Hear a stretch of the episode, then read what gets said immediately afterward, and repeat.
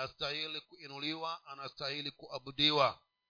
Kwa maana hakuna aliye kama yeye ambaye huwa anahusika na kuwajali wale wote waliomtumainia na hata kumtegemea.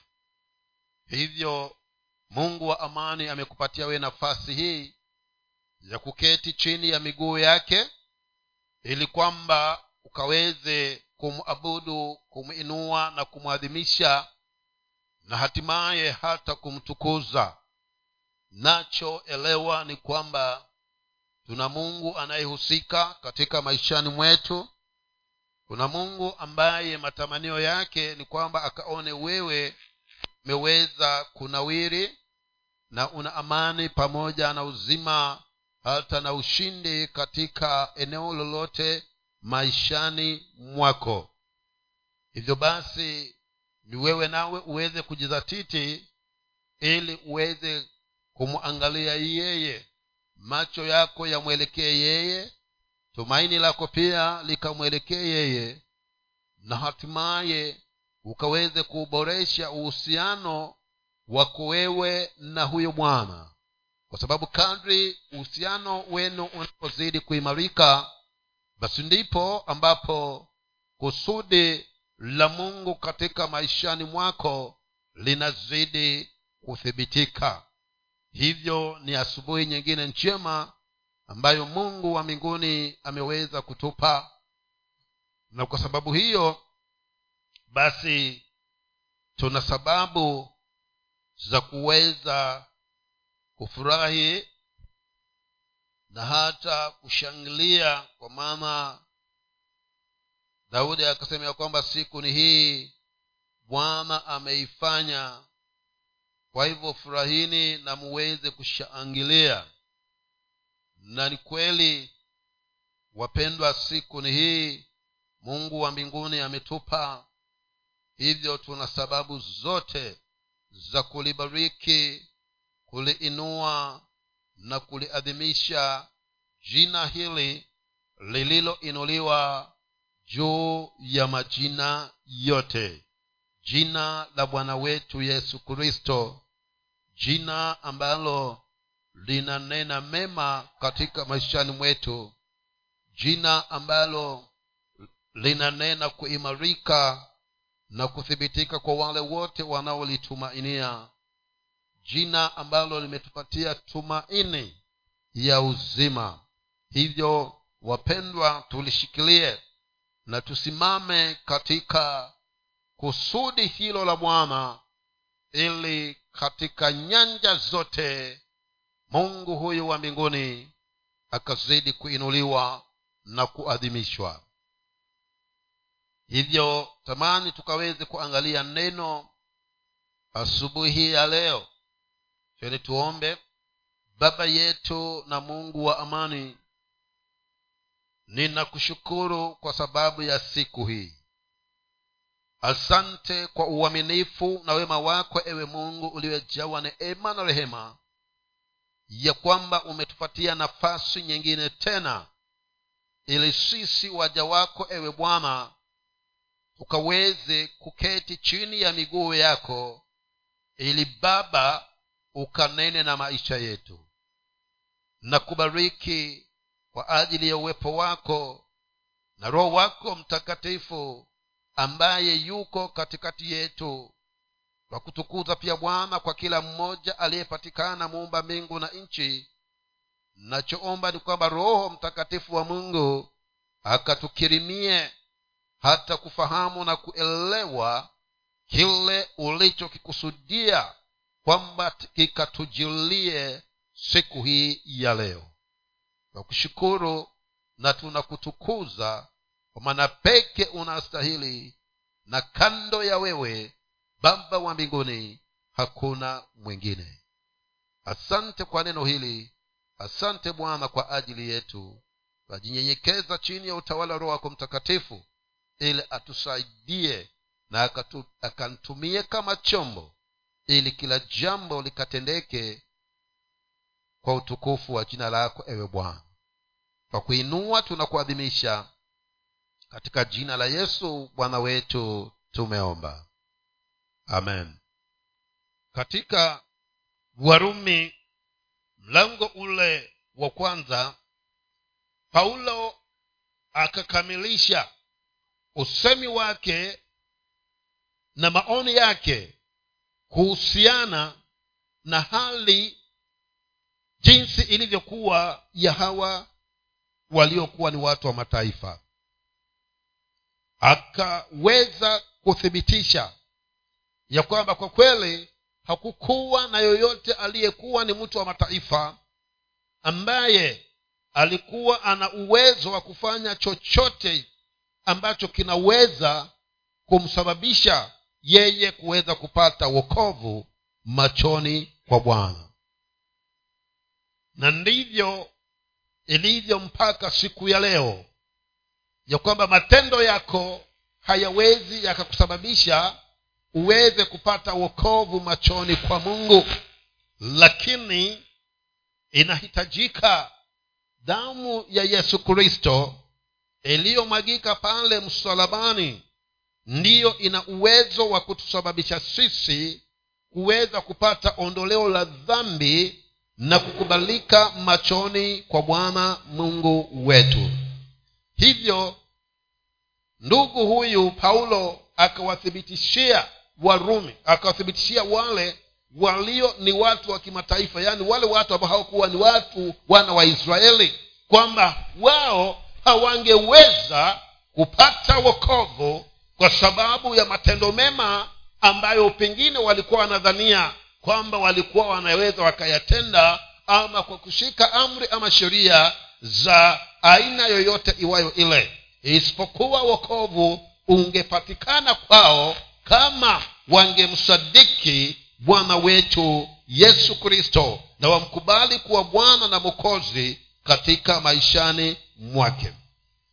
Vivyo hivyo akaweza pia kuangalia na akaona ya kwamba hata wayahudi wale waliokuwa wanasema ya kwamba ni uzao wa ibrahimu pia vivyo hivyo na wao hawangeweza kupata wokovu kwa kufuatilia na kufanya zile sheria ambazo zilikuwa wamezipokea katika mlima sinai. Kwa hivyo hao nao wokovu haungepatikana kwa matendo na kuzishika sheria bali ungepatikana pekee kwa kumwamini yesu kristo kama bwana na mokozi katika maishani mwao. Lakini hawa wapendwa wakawa wanajidanganya. Wanasema ya kwamba sisi tuko salama sisi hatuna shida baada ya yesu kufika baada ya yesu kuja hapa chini ya jua na kufa pale msalabani wakafikiria ya kwamba wao hawamhitaji huyu yesu kwa sababu wana sheria ya musa.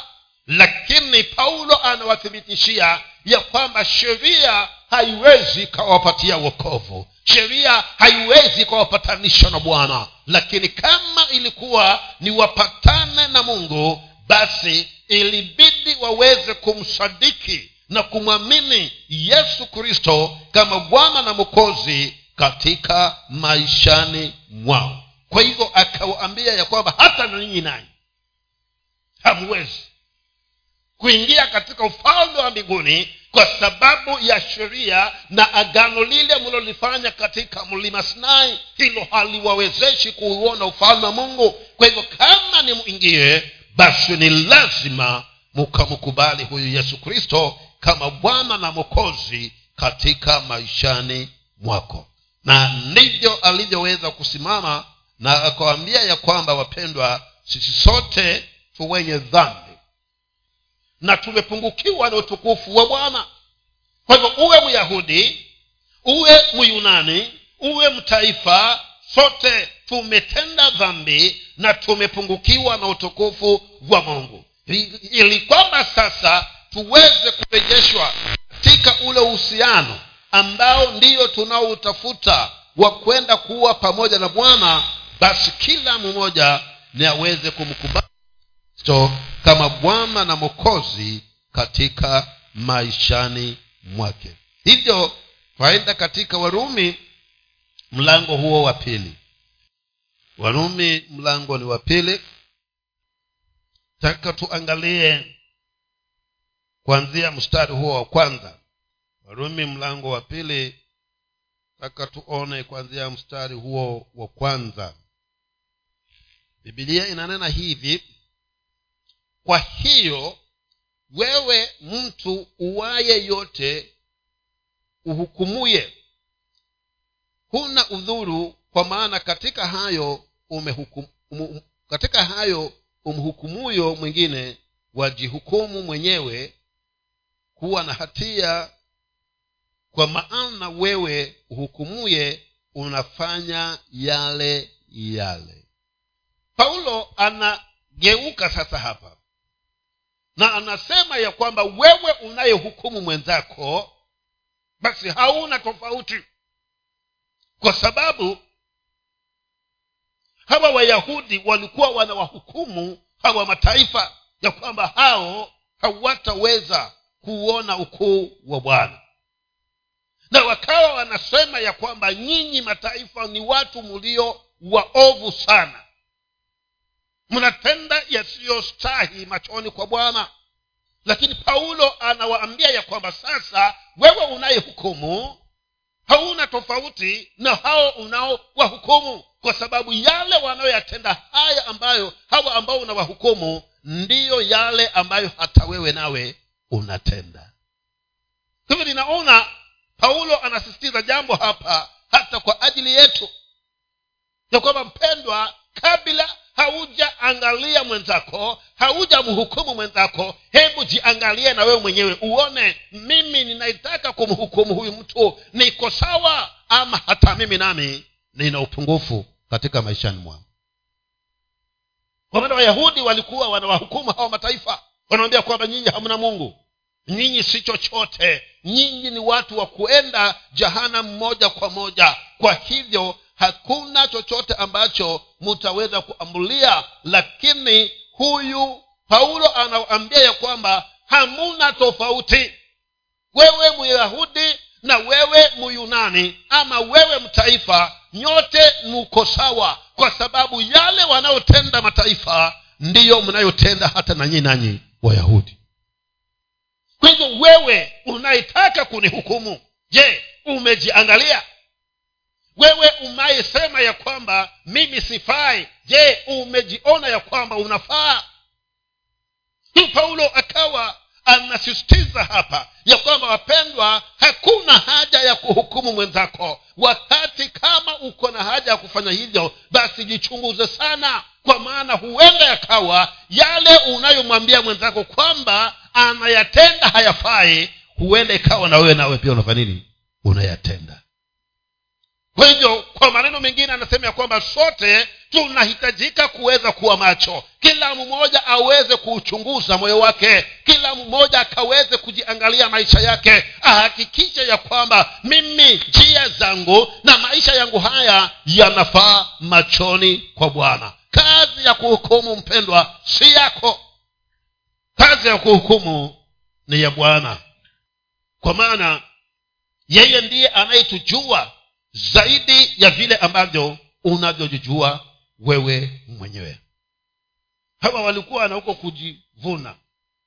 Ya kwamba sisi ndio tuliochaguliwa taifa teule. Na si ajabu hata na wewe nawe wakati mwingine unawaangalia kivingine wale ambao hawajaokoka unawaangalia na macho pengine ya, ya kuwabeza macho ya madharau macho ya kwamba hawa ni wa jahanamu sasa paulo anatuambia kwamba tusienende hivyo kwa sababu huenda ikawa nasi tumeanguka katika mitego hiyo hiyo ambayo wao nao wana wameanguka ndani yake. Kwa hivyo tuwaoneje? Inapasa ni waone ya kwamba wao nao wanastahili. Ile iwapo kama hii neema iwapo watamkubali kristo yesu kama bwana na mokozi maishani mwao wanastahili na wao kuingia katika ule ufalme. Kwa maana ukiwa na nia ya kuhukumu hautawafikia na habari hizi njema. Kwa maana tayari wewe utakuwa umewaweka wapi? Jahanamu wakiwa bado hapa chini ya jua. Na ndivyo walivyokuwa wanafikiria hawa. Ya kwamba hawana haja ya kushikamana na watu ambao wao siwa hawana uhusiano na bwana na ndiyo maana kukawa na hiyo ubaguzi huo ubaguzi kati ya wayahudi na wasamaria. Shida ilikuwa ni hiyo nia ya kuhukumu. Kwa hivyo wakawaona kwamba wasamaria wao ni watu wasiofaa. Wasamaria hao ni watu wa jahanam tayari kama unavyomwona yule mlevi wewe unapomwona kama unavyomuona yule mwingine ambaye kazi yake ni ya kugangua ni mganga wa kienyeji unasema huyo tayari yeye amepangiwa jahanam paulo anasema sivyo kwa maana bado kuna nafasi ya wao kuweza kumgeukia bwana lakini watamrudiaje kama wewe hutawaona kwamba wanastahili huwa ufalme ambao wewe uko ndani yake? Kwa maana neno la mungu linasema ya kwamba unapojidania ya kwamba umesimama chunga usije ukaanguka. Kwa hivyo yeye paulo anawasisitizia wayahudi ya kwamba nyinyi vile mlivyo ndivyo hawa wataifa walivyo. Kwa hivyo kama wanahitaji neema hata na nyinyi nanyi mnahitaji neema. Lakini abarikiwe mtu yule ambaye amemfanya kristo yesu kuwa tegemeo na tumaini katika maishani mwao hivyo walikuwa hata hao ndo wako mbali zaidi na huyu mungu.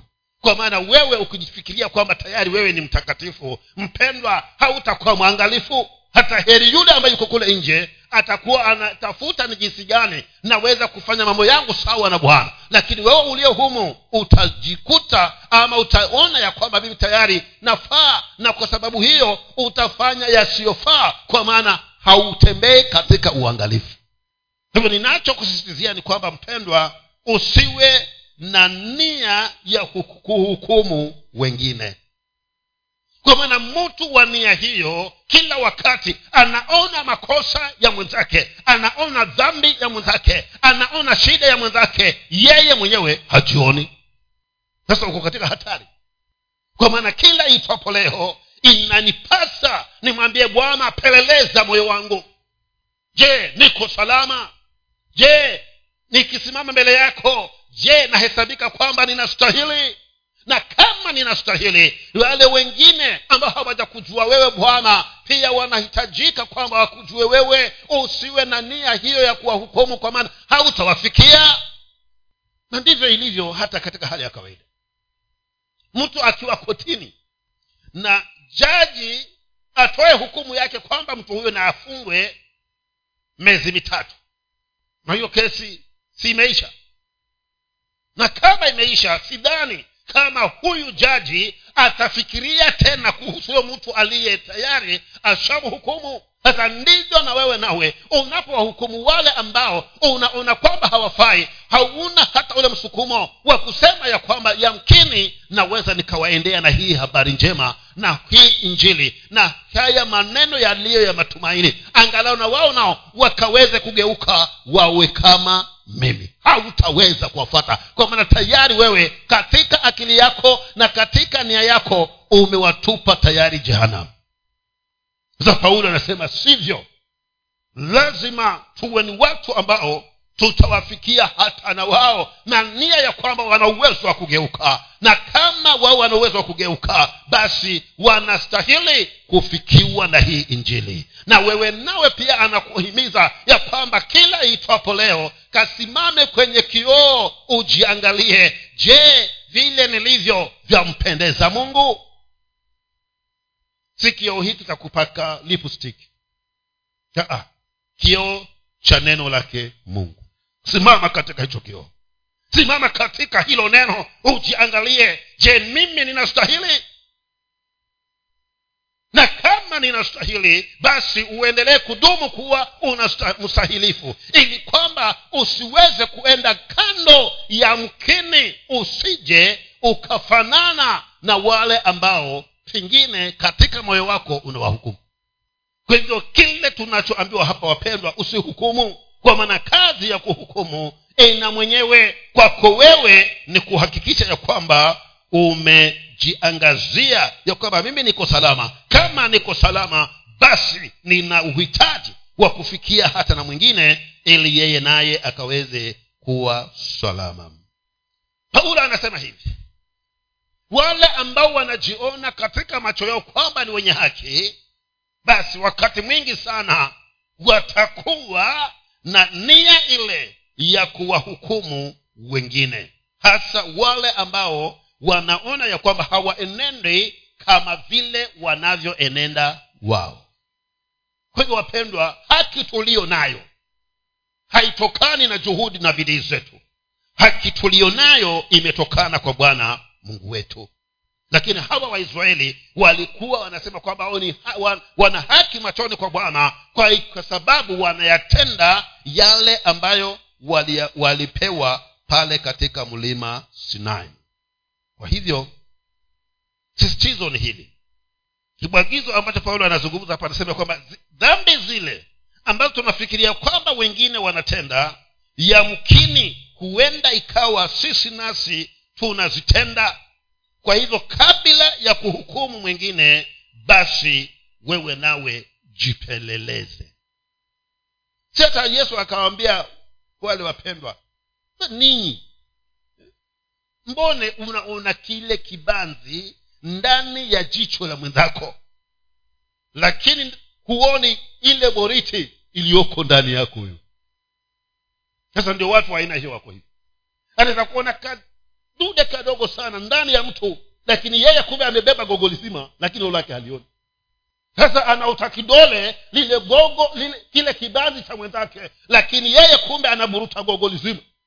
Hivyo ni lazima tuwe watu wa kujichunguza kila inapoitwa leo. Kwa maana pasipo hivyo mpendwa utafikia maeneo ujione ya kwamba uko salama. Kumbe machoni kwa mungu hauko salama. Na unapojichunguza wewe pia hakikisha ya kwamba haumhukumu mwenzako. Na kama analo makosa basi bibilia inatuambia kwamba tumfuate na tukamrejeshe katika njia ya upendo. Kwamba bwana kwambie ndugu hili huku hii njia unayoenenda sio umekosea. Kwa hivyo rudi katika njia iliyo salama. Lakini si katika hali ya kufanya nini? Ya kumhukumu. Kwa sababu unapoenenda hivyo basi unakeuka ya yale ambayo mungu wa amani anatutakia kwamba tukaweze kuwa kwa maana sisi hatupaswi kuwa wa kuhukumu wengine. Lakini kama kuna lolote basi tuweze kuwarekebisha wale wenzetu na hatimaye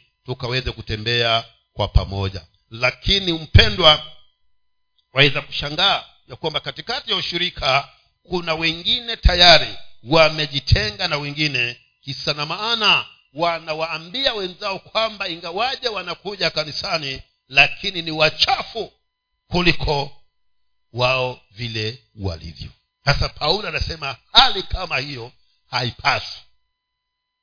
Na ndivyo inavyotakikana mpendo kama ninaenenda visivyo una nafasi ya kunifata ya kuniambia ndugu hii njia unayofata sidhani kama ni njia ya bwana kwa hivyo ninachokuomba ni kwamba urekebishike ugeuke achana na njia hii na tuenende katika njia hii ambayo machoni kwa mungu inampendeza. Mstari huo wa pili. Warumi mbili mstari wa pili. Nasi nasi twajua ya kuwa hukumu ya mungu ni ya kweli juu yao wafanyayo wafanyao wafanyao hayo paulo anasema hivi ya kwamba hukumu ya kweli pekee ambayo kila mmoja anapaswa kuiangalia ni hukumu ya mungu peke yake.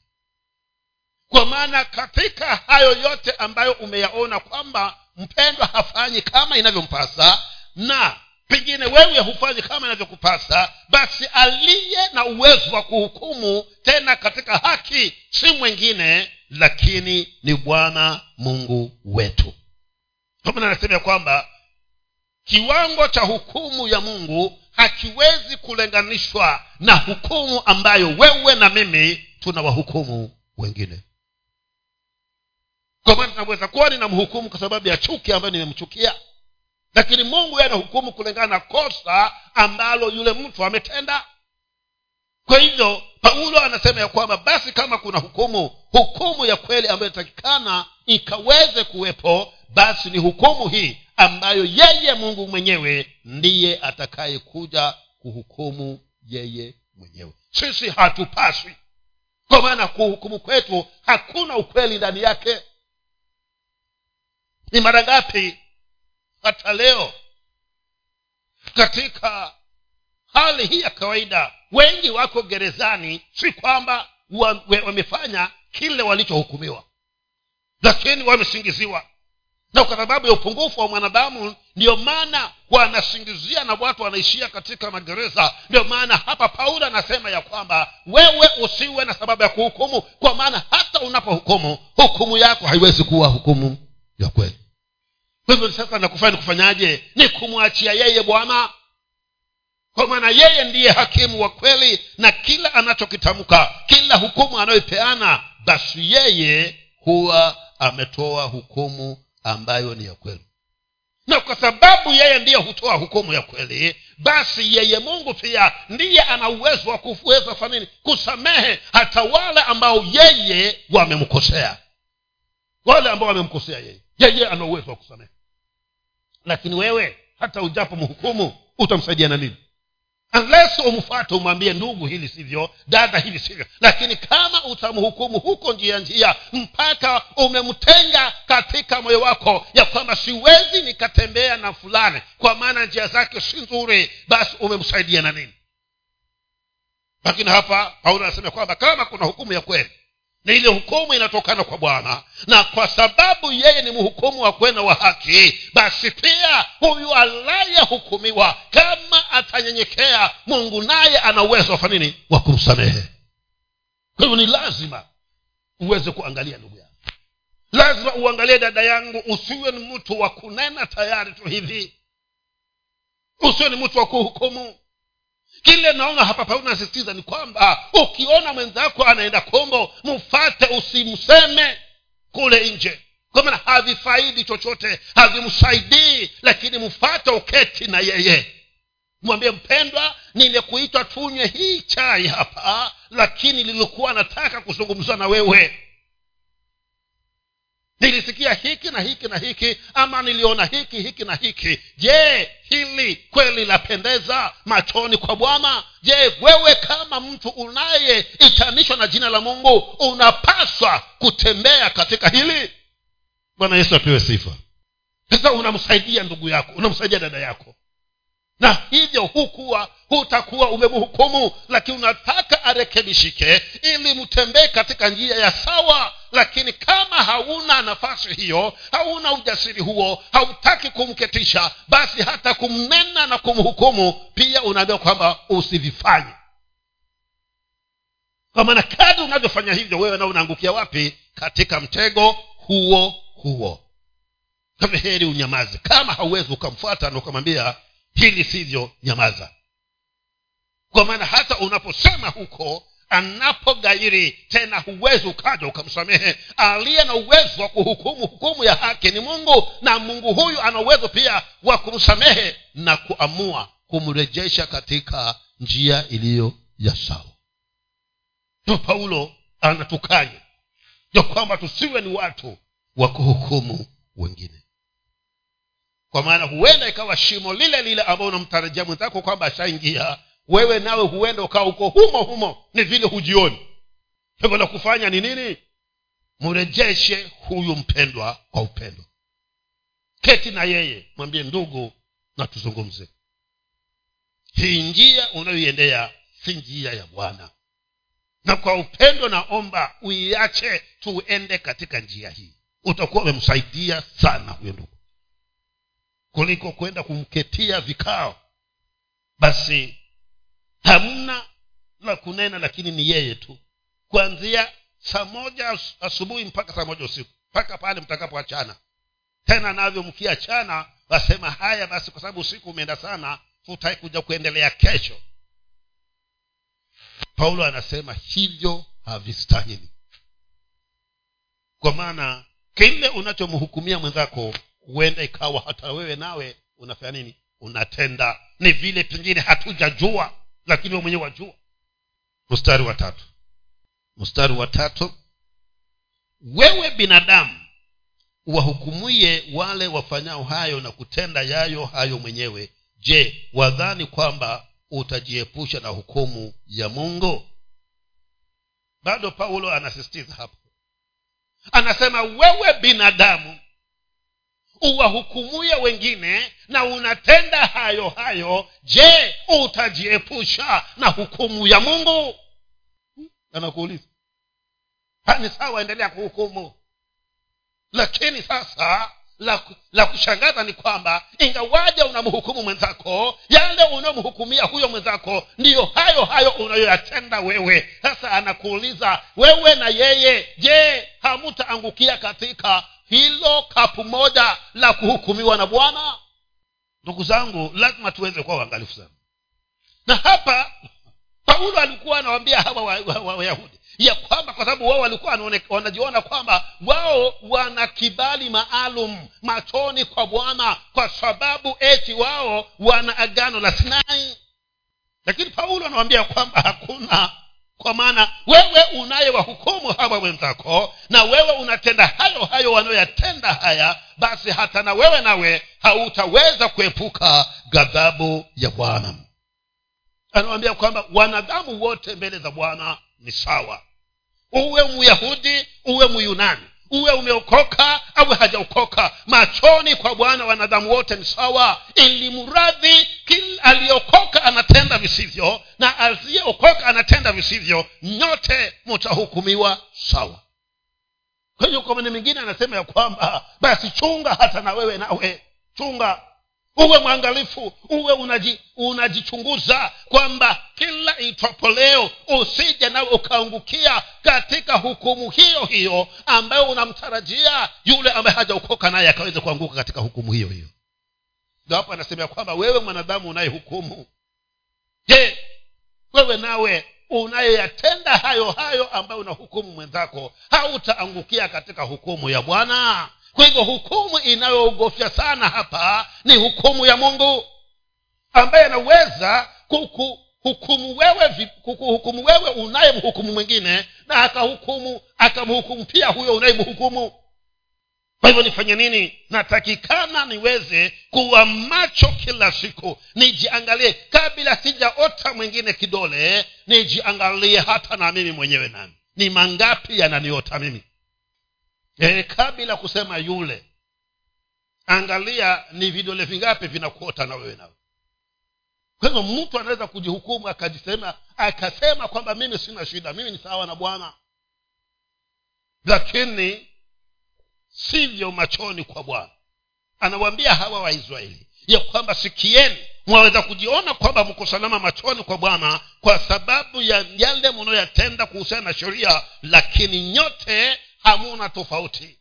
Kwa maana sheria haiwezi kusaidia nawe na huyu ambaye hana sheria naye yuko katika fungu hilo hilo kwa maana hata anatenda visivyostahi lakini kati ya hivyo vyote kuna mmoja ambaye anaweza kusaidia wewe mwenye sheria na akasaidia huyu ambaye hana sheria. Naye ni bwana wetu yesu kristo.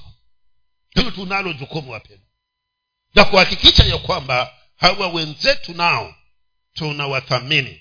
Na zaidi ya yote usiwe na nia ile ya kuhukumu.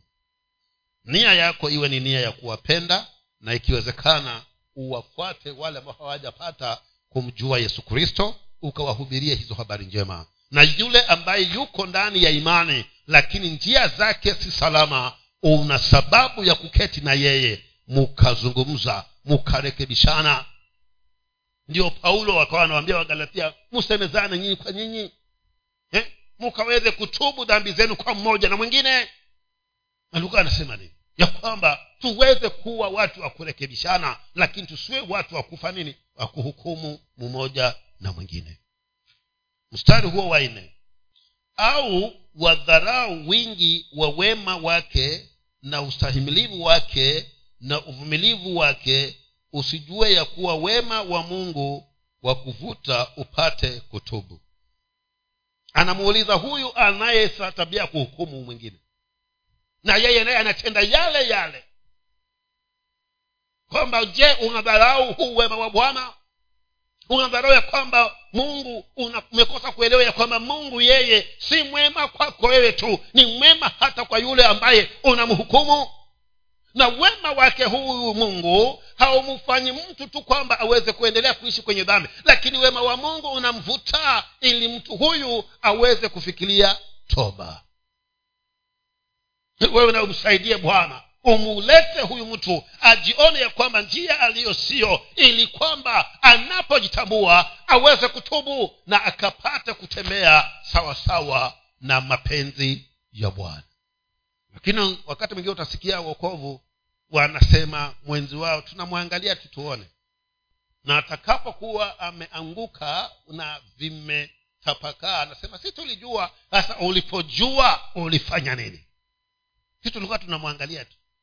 Lakini sasa kitambo umwangalie umwache mpaka aanguke kwenye shimo. Hapa ulipokuwa umejua ya kwamba njia anayoifata yamwelekeza shimoni ulifanya nini kumsaidia hicho ndicho paulo anasema ya kwamba angalau wema wa bwana unamvuta mtu kwa toba. Na wewe nawe kwa sababu wewe nawe uwa mungu na umeona ya kwamba mwenzako njia anayoifata huenda akaishia kwenye shimo. Usimngoje mpaka aanguke kwenye shimo basi useme nilijua.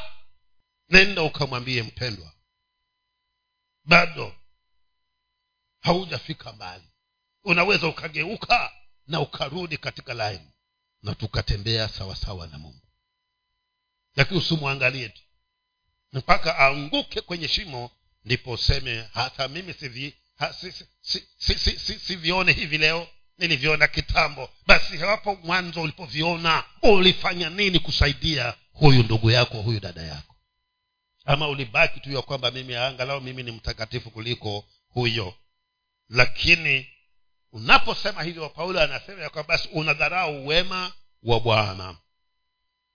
Unadharau au unadharau wingi wa wema wake na ustahimilivu wake na uvumilivu wake. Hasa wingi wa wema wake ustahimilivu wake na uvumilivu wake. Anayezungumziwa hapa ni mungu ya kwamba kama ungekuwa umejua ya kwamba ndugu anaenda vibaya usidharau huo ustamilivu na wema bwana. Mfate umwambie mpendwa huku unakoenda siko.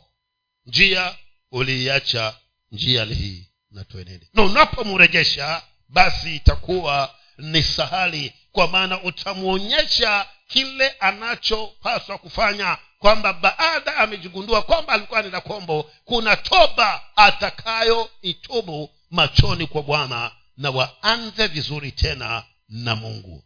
Lakini wewe mokovu mwenzangu kabla sijaanguka kwenye hilo shimo unanifanyia nini? Unafanya nini? Ama unaniangalia tu? Hacha nimuone sababu kuwa anajifanya kirohoroho basi kirohoroho chake ndo vile.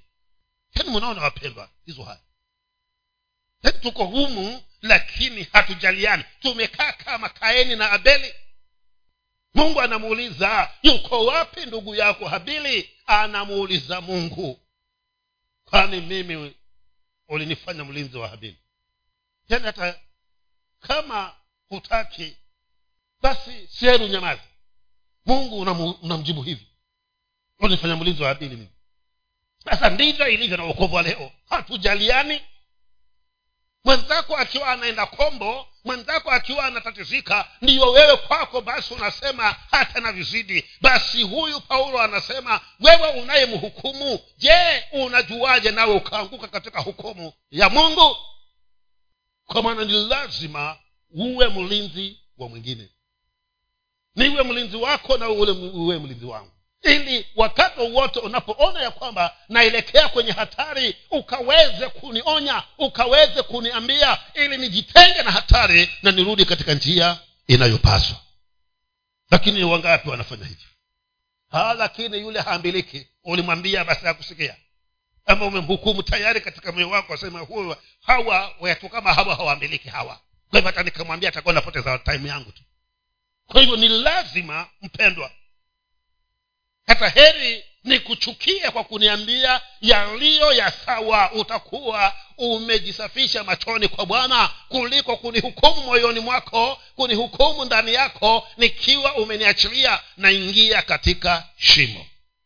Wewe nawe si ajabu ukaangukia katika hukumu ya bwana. Na paulo anasema hivi mtu wa aina hii ya kujiona kwamba yeye anafaa zaidi kuliko wengine ndugu yangu paulo anasema kwamba mtu wa aina hii basi yeye naye huwa yuko hatarini kwa sababu ataweza kufikia mahali aache hata uongozo wa neno la mungu afate vile ambavyo anajisikia ambayo anajiona kwamba yeye ni sawa afate njia ile ambayo si ya bwana. Yani amekuwa mwema ama mtakatifu zaidi ya hilo neno la bwana. Lazima uwe mwangalifu hatimaye itafikia mahali uwe umevuka mipaka lakini kwa sababu wewe mwenyewe unajiona katika macho yako kwamba umwenye haki utakosa kugundua ya kwamba hata huku niliko mimi nami nimevuka mipaka. Katika mstari huu kibagizo chake kinasema ya kwamba wakristo lazima tumuulize mungu atuonyeshe shida zetu ili aweze kutuponya. Ili tuweze kutubu. Kwa hivyo wewe kando na kuhukumu muulize mungu mimi ambaye ninaona mwenzangu haendi vizuri. Je mimi niko salama? Bwana nionyeshe mahali ambako siendi vizuri angalau niweze kutubu ili nisawazishe mambo pamoja nawe. Hili ombi siku hizi waokovu hawaliombi tena kwa maana tunajiona ni sawa kila siku mbele za bwana. Tunajiona kwamba hatuna shida kila siku machoni kwa mungu. Tunajiona kana kwamba tuko salama kila wakati. Ndio maana hauombi tena kwamba bwana peleleza moyo wangu peleleza njia zangu peleleza mawazo yangu peleleza usemi wangu peleleza mwenendo wangu hatuombi ombi hili tena kwa maana kila mmoja anajidhania kwamba yeye ni salama machoni kwa bwana. Lakini paulo anasema nini? Ya kwamba waokovu ni lazima mara kwa mara wawe na wakati wa kujiwakilisha mbele za bwana. Na wanamwambia mungu nasimama mbele zako naomba unichunguze maisha yangu na kama kuna mahali ambapo si salama nionyeshe ili niweze kutobo ili nitembee pamoja na wewe. Lakini leo hii havifanyiki hivyo. Mi najiona sina shaka. Lakini huenda ikawa haujijui kama vile mungu anavyokujua. Lakini unapomhusisha na kumwambia bwana natamani upeleleze njia zangu peleleza minendo yangu. Peleleza moyo wangu.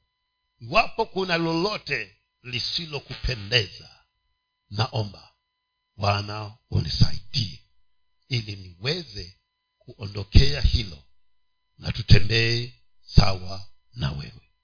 Naomba tusimame